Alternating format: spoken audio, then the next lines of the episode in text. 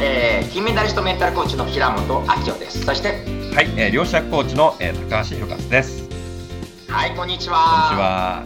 今日の質問はどんな質問が、はい、えー、っとですね今日の、えー、質問は、えー、自分の、えー、思考パターンがネガティブネガティブ思考にすぐなるところに悩んでいますと。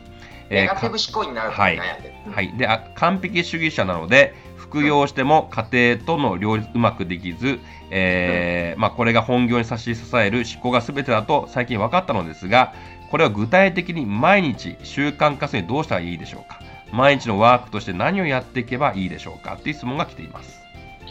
私はよくお勧めする方法が100均で犬ノート買ってきて次の3ステップで毎日、えー、2分ずつ書き出してほしい。まずステップ1はネガティブ思考の思考を書き出すんですね。何かっていうとおおこんな風に考えてるんだって気づくことがステップ12分間。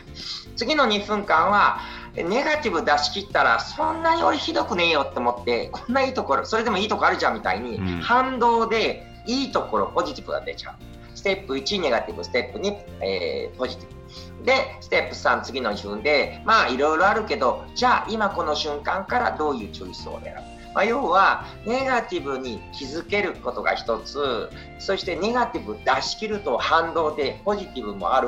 両方使っちゃおうぜ今日からどういうふうにしようを3週間続けているとネガティブのがリフレームされて使えるようになるんじゃないかっていうワークをねよくお勧めするんですけどお願いします。あそうですね。まさにそうネガティブのものの見方を変えていくことによって捉え方変わってきますので、まあ、それもすごくね、うん、えー、いいと思うんですけども、まあ、私はですねこうネガティブがまずダメだネガティブ思考はダメだっていう何かしら思い込みにとらわれてるとネガティブな自分が嫌になってしまう。ったりすると思うんですね。なので、ネガティブな自分を受け入れるというか、ネガティブでもいいんだよと、ネガティブになることによってどんないいことあるだろうかって、まあ、これもリフレーミングに近いんですけども、まあ、物の見方変えていくネガティブ思考っていうのは逆に物事を慎重に考えたり、えー、まあ、物事をこう慎重に取り組むっていうね、逆に言うと長所にこうつながっていくんですね。あじゃあネガティブなおかげで自分は物事を慎重に取り組んで、まあ、大きな失敗しなくて済むんだよねっていうふうに、えー、変えていくと逆にこれプラスに物事は見えてきますので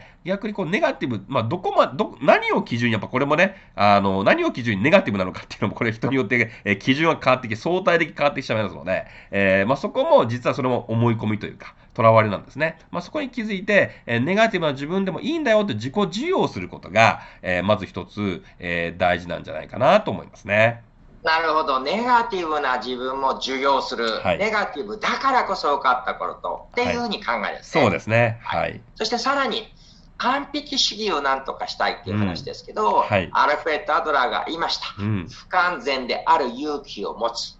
本当に完璧を目指すなら、うん、実は一発目で完璧に目指そうとするよりも、数をこなしていく方が早く完璧に近づく。これどういうことかというと、うん、Facebook 作ったマーク・ザッカーバーグが言った、うん、done is better than perfect。つまり完了することの方が完璧にやることよりもいいんだっていう言い方をしてて、最初から完璧にやろうとするよりも不完全なまんま数をこなしていく方が完璧になるんですね。実は私、物覚えが悪い方で、バイトしても大体いつもどんくさいタイプで、ウェイターしてたら、え寿司屋でアメリカで寿司屋でバイトしたんで、全然寿司ネタ覚えられなくて、覚えられなくて、お前本当に日本人かと。唯一の日本人だね。お前みたいに寿司ネタ覚えられなかったやつ、見たことねえよって馬鹿にされたんだけど、まあまあまあ、もう覚えられないからっつって、ゆっくりって覚えるようにしたんですね。でも、半年もしないうちにトップウェイターになったんです。こんな風に、もうなんか完璧に最初からしようとせず、えー、不完全である勇気を持った方が完璧になると思うんですけど。高橋さん、どうでしょう？そうですね、まあ、私もですね実は、えー、昔はですね、完璧主義者だったんですね。あそうなんですね。ですね。学生時代はすごく完璧主義者で、えーまあ、学校の授業も先生が黒板に書いたことをもう全部書き写して、きれいにもう完璧にこう書き出してですね、そしてまあ試験前は全部もう教科書もノートも全部丸暗記に完璧にならないと、自分は試験を受けちゃいけないんだって思い込み取られてたんですね。で、それをできてる時はいいんですね。で、完璧主義の大変なところは、できないとですね、これ不完全に感じてしまって、自分はダメだと。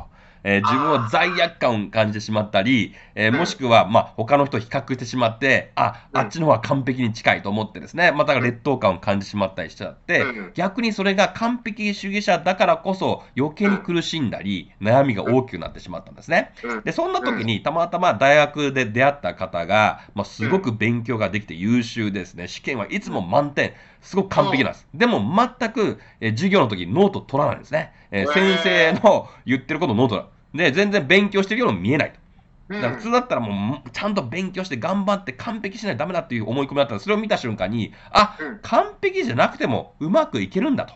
まあ、まあ、そこで、まあ、要領の良さというかですね、えー、まあ、前日に、もう本当に1日2日前だけ勉強して、やれば別に試験は普通にね、通っていきますし、えー、そこまでほどほどでもいいんだよっていうのは、あら、まあ、パラダイムシフトが起きた瞬間にもっと楽にいけるようになったんですね。で、そうすると、えー、何でも完璧、まあ、本当に7割とか8割でもいいから、まあ、最後までやりきるということの方が重要で、まあ、そうやった方が、より自分が成長してですね、だんだんこう理想の完璧に近づいていく。まあ、こういうセミナーとかも、私最初ね、8年前に初めてセミナーやったんですけど、全くもう話すことが苦手だし、人前でもう本当に、なんていうか、もう緊張しがちなタイプだったので、話すこと全然できなかったんですね。でもその時も完璧じゃなかったんですけども、でもそれでも何か今できることでこう発信して伝えてきた。で、やればやるほどやっぱりだんだんこう上手くなってきますので、話し方も伝え方もこう上手になってきたということで、まあ、あんまり完璧主義だと余計に苦しくなっちゃうので、ほどほどでもいいんだよっていう思い込み、これ変えていくとですね、もっと楽になるんじゃないかなと思いますね。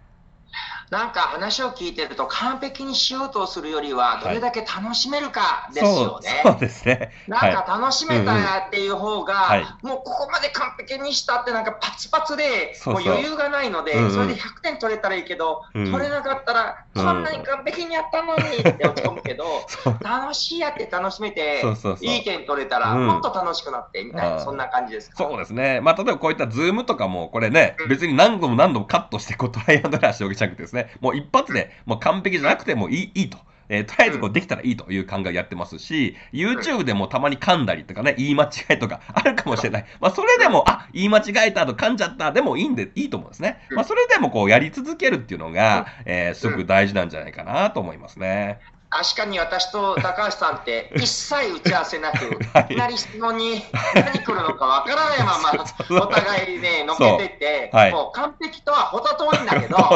要はお互い楽しんでますよ、ね。楽しんでる。まあ、そっちに話いっちゃうかみたいな感じなんだけど、そうじゃないって思うんじゃなく、うん、わ、そっちか、じゃあこっちに流そうみたいな、いい意味でお互いが楽しんでる。楽しんでる。うんうん。でも逆にその方がね、多分面白いと思いますし、はい。だから完璧にすると逆にうまくいかないというか、やろう、完璧しようしようとするとうまくいかなくなっちゃうので、逆にそういうこと気にしないで、まあ自分が今できることですね、えー、まあ面白いと思うことをね、楽しんで、えー、やっていくうちに、えー、仕事も家事も家庭もね、こううまく両立できるようになっていくんじゃないかなと思いますね。はい、ということで今日のワンアクションは？はい。もうワンアクションはですね、えー、もう完璧主義にならずにですねどちらかというと、えー、まあほどほどでもいいんだよと、えー、それを自分を許すと、えー、まあ、そういうことをですねちょっと意識して、えやることが大事なんじゃないかなと思いますね。今日は楽しんでやって、はい、もうこれ以上になるとちょっとピキピキ深刻になるという手前でやめて、はい、楽しいところまででやってもらえばいいですかね。うん、はいそうですねはい、ということです。皆さんどうもありがとうございます。ありがとうございました。